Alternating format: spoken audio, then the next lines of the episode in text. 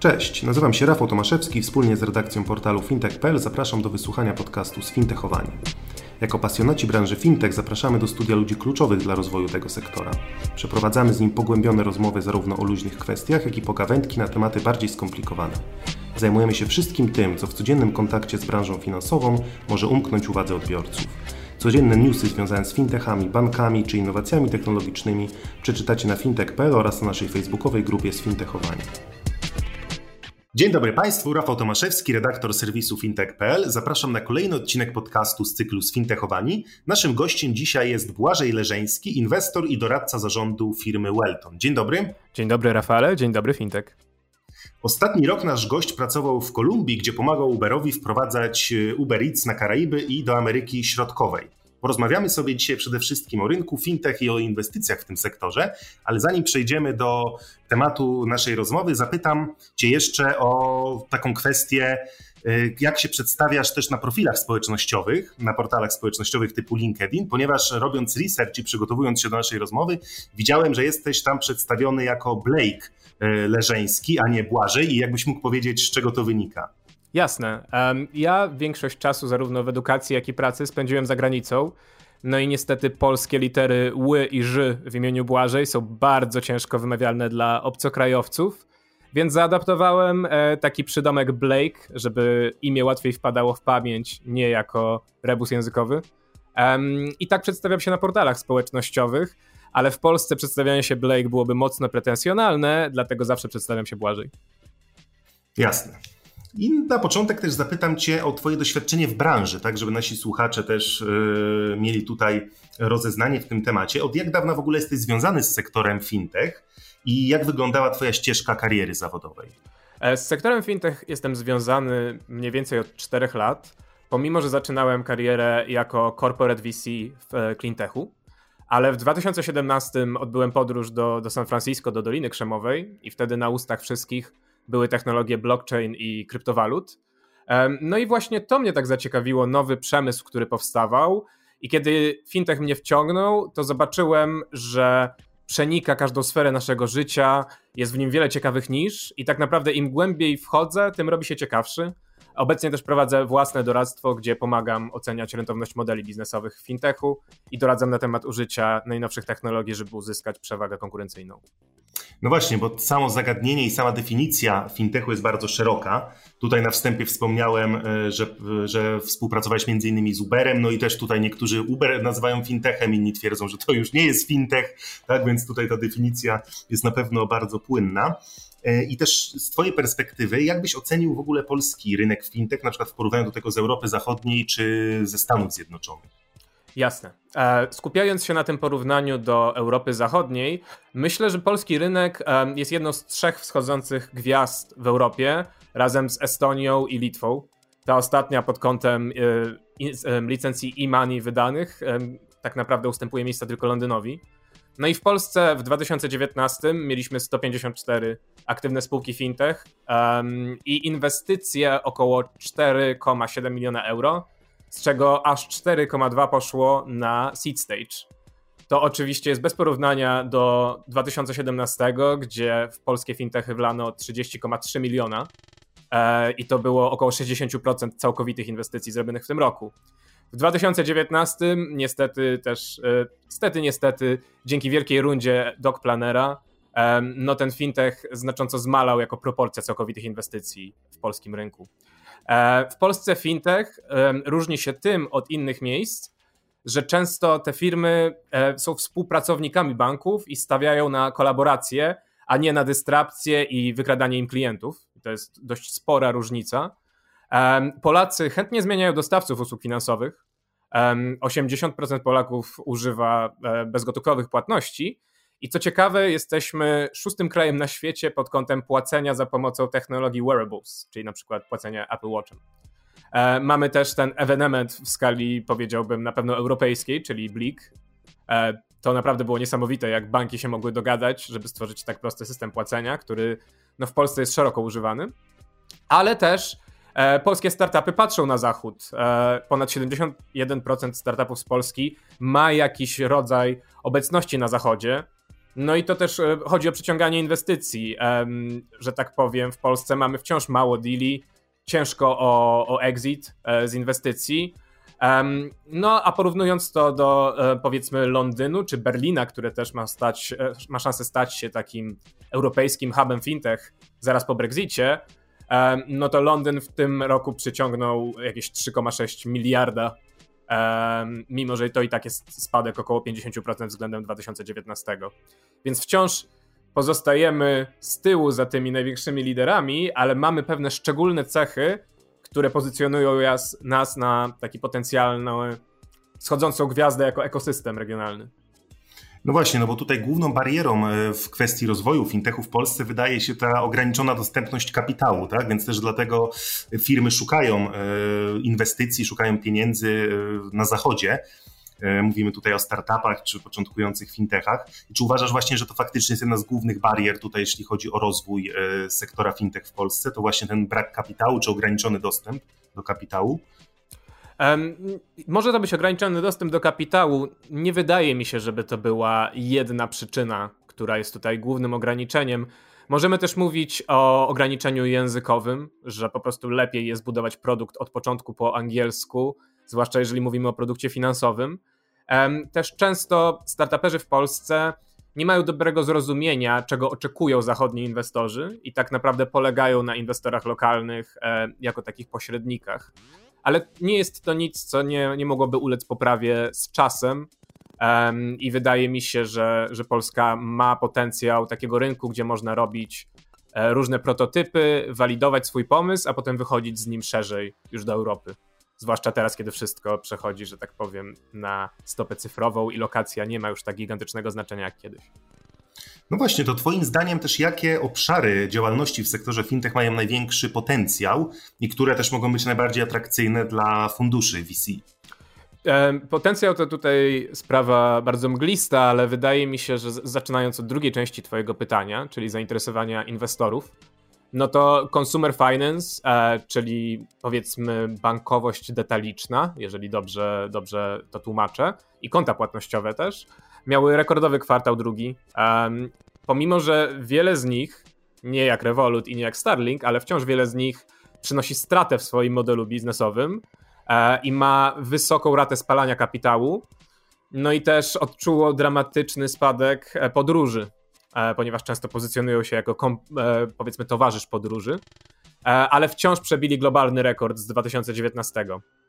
E, Lendersi, czy też Lendtech, odczuł największy spadek e, w e, fundingu e, w tym roku.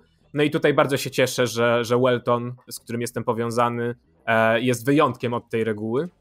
Um, WealthTech był bardzo pchany do przodu poprzez sukces Robinhooda um, w Stanach Zjednoczonych, ale obecnie ulega skurczeniu.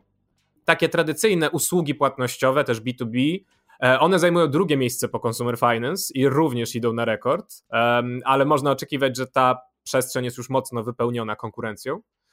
No i tutaj jest też taki, nie, nie wiem czy to jest cały segment, ale bankowość i usługi finansowe dla małych i średnich przedsiębiorców. E, ten sektor zaczyna być po prostu gorący do białości w tym roku i myślę, że, że ten trend będzie tylko eskalował. No jest też ciekawy przykład e, InsurTechu, który jest trochę takim śpiącym gigantem, ponieważ 20% wszystkich rund fintechu w pierwszym kwartale tego roku poszły właśnie do insurtechu, ale jeszcze nie widzimy um, takich jasnych zwycięzców w tej przestrzeni. E, no i mamy też FrotTech i RegTech, czyli powiedzmy bezpieczeństwo i compliance i oba bardzo skorzystały na tym, że teraz zarówno compliance i bezpieczeństwo musi działać z domu i zdalnie. Więc to na pewno pomogło tym spółkom e, w zdobyciu zainteresowania inwestorów w tym roku. Sam wywołałeś też ten temat e, problemów z rentownością u fintechów. No i jakbyś mógł też powiedzieć, z czego to wynika, ponieważ osoby, które obserwują branżę fintech z boku, mogą stwierdzić, no, że tak, ale o co tutaj tak naprawdę chodzi, ponieważ te fintechy niby są takie super, a tak naprawdę nie zarabiają pieniędzy, tylko wciąż mówiąc kolokwialnie je przepalają. No ale mają w tym jakiś cel, tak? Jest to uzasadnione w jakimś przypadku. I jakbyś mógł powiedzieć właśnie, dlaczego to jest uzasadnione i jaki jest tutaj w tym sens? E, tak, zdecydowanie. Mamy parę, parę fintechów, które przekroczyły tę magiczną granicę. E, w listopadzie to, to, się przydarzyło Revolutowi po raz drugi, więc nie wiemy, czy znów nie zanurzy się pod wodą. i wydaje mi się, że Starlink ostatnio osiągnął również wypłacalność. Ale tak, wydaje mi się, że ogólnie w startupach i w spółkach wczesnego etapu każdy founder ma przed sobą taki dylemat, czy ja gonię wzrost, czy ja gonię rentowność. Um, wiele firm patrzy na przykłady takich spółek, które przez lata e, goniły właśnie wzrost, jak Uber um, i nawet już po wejściu na giełdę przynosiły straty. Um, pytanie, czy jest jakiś złoty środek? Myślę, że na wczesnych etapach wzrost naprawdę jest kluczowy, bo musisz pokazać, że masz zainteresowanie klientów, ale zaraz potem, kiedy osiągniesz to zainteresowanie, jesteś w stanie pokazać inwestorom, naprawdę powinieneś przenieść swoją uwagę na atrakcyjne unit economics, czyli ile dolarów zarabiasz na dolarze, który wkładasz, ponieważ nawet jeżeli rośniesz w zawrotnym tempie, to jeżeli tracisz na każdym e, produkcie czy na każdej wykonanej usłudze, no to ta gra może nie mieć um, jakiegoś różowego rozwiązania i to widmo rentowności przyjdzie prędzej czy później, więc radziłbym gonić wzrost na początku, ale również myśleć o rentowności bardzo wcześnie. Tak, no tutaj cierpliwość inwestorów też na pewno ma swoje granice. W pewnym momencie już może przyjść taki moment, że inwestorzy no, poczują, że to już jest ten etap, że jednak trzeba zacząć e, zarabiać e, na, na tym biznesie. No i też zapytam Cię teraz, jak według Ciebie wygląda sytuacja rentowności, czy szans na osiągnięcie rentowności czy, czy większe szanse mają fintechy B2C czy B2B? Czy jest tutaj jakieś, Twoim zdaniem, jakieś rozróżnienie, że powiedzmy fintechy B2B może mają większą szansę na to, żeby, żeby szybciej stać się rentowne? Mhm. Um, uważam, że jest dużo ciekawych różnic pomiędzy B2B i B2C. I tutaj e, najpierw odpowiem na Twoje pytanie, a potem pochylę się trochę nad, nad tymi różnicami. Moim zdaniem, i też patrząc na dane, jest dużo łatwiej osiągnąć rentowność w B2B, ponieważ potrzebujesz mniej klientów, ci klienci są bardziej lojalni um, i też nie musisz aż tak gonić wzrostu jak w przypadku B2C, e, więc możesz skupić się na tym, co wspomniałem wcześniej, tych e, ekonomiach, unit economics. Um, dodatkową ciekawą różnicą jest to, że sposób, w jaki sprzedaje się produkt, czy też doprowadza do wzrostu zainteresowania produktem czy usługą, jest bardzo inny w B2B i B2C. E, w B2C mówimy trochę o takim growth hackingu, e, próbie nabijania liczb i onboardowania gigantycznych numerów użytkowników. Kiedy mówimy o B2B, no tutaj każdy zakup wykonany przez klienta biznesowego to jest tak naprawdę inwestycja. Więc sposób, w jaki sprzedajemy tym klientom, to jest bardzo skomplikowany taki enterprise sale. Oznacza to, że musimy nie tylko zbudować relacje z firmą, a, a nie tylko złapać klienta, jak też musimy zrozumieć, jak nawigować wewnętrznie organizację, z którą rozmawiamy, żeby faktycznie dojść do pozytywnej decyzji. E, z perspektywy inwestorów, B2C trochę później e, wchodzą w publiczne oferty na giełdzie, e, ale przy mniej więcej 8 do 9 razy wyższych waluacjach. Natomiast jeżeli już mówimy o takich jednorożcach, no to większy, większy zwrot na dolarze jest w B2B około 26 razy 26x versus prywatny kapitał włożony, gdzie w B2C to jest bardziej 11x. No i też patrząc na trendy po takim wejściu na giełdę, B2C zwykle spada e, i dopiero potem się odbija, a B2B powoli rośnie od wejścia dość konsekwentnie. Wydaje mi się, że w fintechu B2C stworzyło gwiazdy, taki, takie e, oczka w głowie inwestorów jak TransferWise czy, czy End Financial. Um, ale jednak B2B e, jest na celu inwestycji banków i innych e, tradycyjnych graczy rynku finansowego. No i tak naprawdę w końcu z perspektywy inwestora dochodzimy do kwestii preferencji ryzyka. E, B2C często są bardziej ryzykownymi inwestycjami.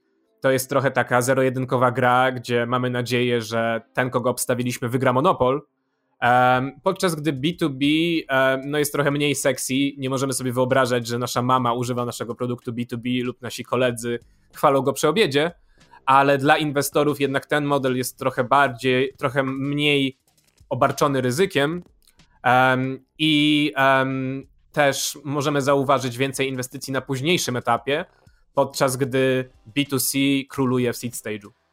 Jasne. No skoro też mówimy o zarabianiu pieniędzy, o osiąganiu rentowności przez fintechy, to zapytam Cię, co byś mógł poradzić e, początkującym fintechom, które chcą zwrócić na siebie uwagę funduszy VC? Co uważasz, że powinny zrobić? Jakie są takie podstawowe kroki, które powinny podjąć, czy, czy działania, na których się skupić? Postaram się odpowiedzieć tak od ogółu do szczegółu.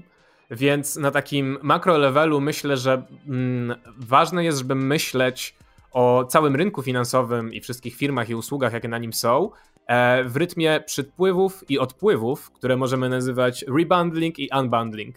Czyli albo e, staramy się wybrać jedną usługę, którą dotąd świadczył bank i wykonywać ją dużo lepiej i sprawniej, e, i to byłby unbundling, albo staramy się zebrać usługi w takie konstelacje, które byłyby atrakcyjne dla użytkownika, opakować je w nowej formie i tu mówimy o rebundlingu.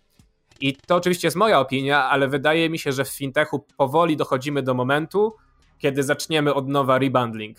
Um, już obserwowaliśmy unbundling dużych graczy finansowych i teraz wydaje mi się to, jak obecni gracze zaczną um, rozrastać swoje oferty o nowe komponenty, um, tak naprawdę wyznaczy rytm w dużej części. Dla spółek, które dopiero zaczynają, myślę, że najważniejsze jest postawić Twój produkt albo usługę przed oczami klientów najszybciej jak tylko możesz. Dzięki temu feedbackowi wczesnemu, po pierwsze możesz zwalidować swój pomysł, czy to faktycznie jest dobry pomysł, czy tylko tobie się wydaje, czy też tobie i twojej drużynie wydaje się, że to jest dobry pomysł. Możesz sprawdzić, czy nie budujesz tak zwanego rozwiązania w poszukiwaniu problemu, którego tak naprawdę nikt nie potrzebował i nikt nie chciał. Jak też możesz zrozumieć, czy jakaś funkcjonalność produktu która dla ciebie była całkowicie poboczna, nie jest przypadkiem kluczową funkcjonalnością produktów dla twojego klienta. Jeżeli nie wyjdziesz do klientów wcześniej, po prostu wisi nad tobą widmo bardzo kosztownych błędów, z których możesz się nie wygrzebać. I teraz, na co inwestorzy patrzyliby w takiej spółce? E, no, myślę, że na pewno na jakieś oznaki e, popytu ze strony rynku, e, tak zwanej trakcji i tego, że jesteś w stanie szybko osiągnąć product market fit. Ciekawą metodą dla mnie, zwłaszcza w sektorze fintech B2B, byłoby używanie sztuczek wzrostowych, growth hackingu z playbooku B2C. Niestety to nie działa w drugą stronę, ale moim zdaniem taki fintech B2B, który spróbuje to zrobić, może naprawdę uzyskać przewagę nad konkurencją. No i trzeba też brać pod uwagę ryzyko e, wyczucia czasu rynku. Możliwe, że pomysł, z którym drużyna wychodzi, jest świetnym pomysłem, ale po prostu nie teraz. I wiele inwestorów woli jednak nie podejmować tego ryzyka market timingu, zwłaszcza jeżeli jest powiązany z przedstawieniem jakiejś regulacji. Nie chciałbym, em, że tak powiem, namawiać nikogo do tworzenia biznesu, który wisi na jednej decyzji regulacyjnej, która często no, jest odroczona w czasie lub nie jest dokładnie taka, jakiej, jakiej byśmy się spodziewali. No i takie ostatnie słowo, jeżeli już mówimy o detalach produktu, e, myślę, że zawsze trzeba sobie zadawać pytanie, czy mój produkt to przypadkiem nie jest tylko mała funkcjonalność, którą bank mógłby szybko skopiować? Bo jeżeli tak, to bank może to zrobić i bank już ma klientów i to może zabić biznes bardzo wcześnie. Jasne. No i teraz jeszcze jest jedna rzecz, na którą y, trzeba zwrócić uwagę. Y, ciężko w ogóle rozmawiać obecnie o inwestycjach w fintechy, czy w ogóle o samej branży, nie mówiąc nic o pandemii o jej wpływie na, y, na rynek. I jak też ty to widzisz ze swojej perspektywy? Czy pandemia znacząco wpłynęła na liczbę inwestycji w branży, że był, że był obserwowany spadek tych inwestycji, wartości, liczby? E, odpowiedź e, jest tak i nie, ponieważ na początku tak, e, w marcu, z tego co pamiętam, obwołano pierwszy kwartał najgorszym dla inwestycji fintech od 2017 globalnie, ale w drugim kwartale mieliśmy już w sumie w Europie 1,7 miliarda euro wrzuconych w fintechy. W trzecim kwartale to było 2,6 miliarda, więc mamy już teraz 4,3 miliarda wrzucone w fintechy, a jeszcze spodziewamy się, że do końca roku Curve i Go Cardless zamkną rundy po 100 milionów każda z nich. No i tutaj też nawiązując do naszej rozmowy o B2B, B2C, ciekawe jest, że dwie rekordowe rundy w tym roku, czyli Klarna 650 e, e, milionów dolarów i N26 570 milionów dolarów reprezentują zarówno B2B, e, jak i B2C. Wiele osób uważa, że, że Klarna to jest e, B2C, ale tak naprawdę klientami Klarny są właśnie ci handlowcy, z którymi oni pracują. No i październik był najbiedniejszym miesiącem dla fintechu. Tam było 367 milionów w 44 dealach, ale wciąż myślę, jesteśmy na, na dobrej trasie, żeby to był dobry rok dla inwestowania w fintechy. I też chciałbym zwrócić uwagę, że kryzys, zwłaszcza finansowy, mam nadzieję, że ten nie nastąpi, ale jest taka szansa, tak naprawdę nie jest złym momentem dla startupów, e, ponieważ wykrusza wielu nieefektywnych graczy z rynku e, i pozwala jakby wykorzystywać różne zmiany, które widzimy i dostosować wizję swojej firmy do nowej wizji przyszłości, a firmy, które zaczęły pracować przed kryzysem, no nie mają tego luksusu i muszą mm, chybcikiem próbować się dostosować, co często może się nie udać lub być brzemienne w konsekwencjach, choćby w kwestii zwolnień. No właśnie, i też zbliża się już koniec, koniec roku. To jest dobry moment na podsumowanie, czy można powiedzieć prognozy nawet na, na przyszły rok. Więc już zmierzając do końca rozmowy, zapytam Cię, e, jak Twoim zdaniem będzie rozwijał się sektor fintech w ciągu najbliższych e, kilku, kilkunastu miesięcy? Jakie obszary mogą być tutaj kluczowe i czego się spodziewasz e, na tym rynku? Um, więc w najbliższych miesiącach um, spodziewamy się, że COVID dalej będzie napędzał cyfrowe trendy. Zwróciłbym szczególną uwagę na model platformowy, e, tak jak amerykański Stripe, który pozwala integrować innych graczy fintech na swojej platformie. Innymi modelami, które teraz e, zaczynają dostawać dużo uwagi od inwestorów, to e, BASy i FASy, czyli Banking as a Service albo Fintech as a Service, który pozwala mm, sprzedawać infrastrukturę, na której możemy budować produkty, nawet jeżeli sprzedajemy ją konkurencji. E, no i pod kątem polskiego rynku na pewno miałbym oko na, na Weltona. E, mamy tam świetny model biznesowy, twarde unit economics. Wydaje mi się, że dobry timing, no i Welton jest bardzo do przodu w tym wyścigu po e, właściwy credit rating, czy też używanie technologii, żeby oceniać rentowność, wypłacalność potencjalnych pożyczkobiorców. Zwróciłbym też uwagę na Symmetrical AI, firmę, która zajmuje się tematem um, wynagrodzeń dla pracowników. Wydaje mi się, że teraz, kiedy naprawdę ważna jest ludzka perspektywa, temat wynagrodzeń dla pracowników powinien dostać więcej uwagi niż dostał w poprzednich latach. Inny trend ciekawy, na który należałoby zwrócić uwagę, to że wszystkie inwestycje ogólnie w startupach przesunęły się trochę na późniejszy etap ale zdecydowanie mocniej miało to miejsce w fintechu. Widzimy dużo więcej ponawianych inwestycji niż pierwszorazowych inwestycji w duże projekty. Cały fintech powiedzmy dojrzewa i będzie coraz ciężej zebrać kapitał na wczesnych etapach, a rundy na późniejszych etapach będą coraz większe. E, czas pandemii to jest czas wygranej, czas przegranej, czas wygranej dla jednych, czas przegranej dla innych. Więc nie wykluczam, że może nas czekać szał przejęć i fuzji w fintechu, kiedy po prostu firmy, które wygrały kryzys, e, próbują przejąć te firmy, które niestety przegrały. E, no dalej mamy wielkie populacje wykluczonych z bankowości, zwłaszcza na bardziej egzotycznych rynkach, więc myślę, że ten sektor dalej będzie zdobywał zainteresowanie zarówno startupowców, jak i inwestorów. E, I wcześniej wspomniany InsurTech, który rusza się powoli, ale ma gigantyczną szansę rynkową w kwestii B2B i ubezpieczeń korporacyjnych. I myślę, że to bardzo dobry moment, żeby postawić kropkę. Na pewno będzie ciekawiej. Przyszły rok też dostarczy tutaj dużo wrażeń w sektorze fintech. Gościem podcastu fintech.pl był Błażej Leżeński, inwestor i doradca zarządu Welton. Dziękuję bardzo. Rafał, dziękuję bardzo za zaproszenie i za miłą rozmowę.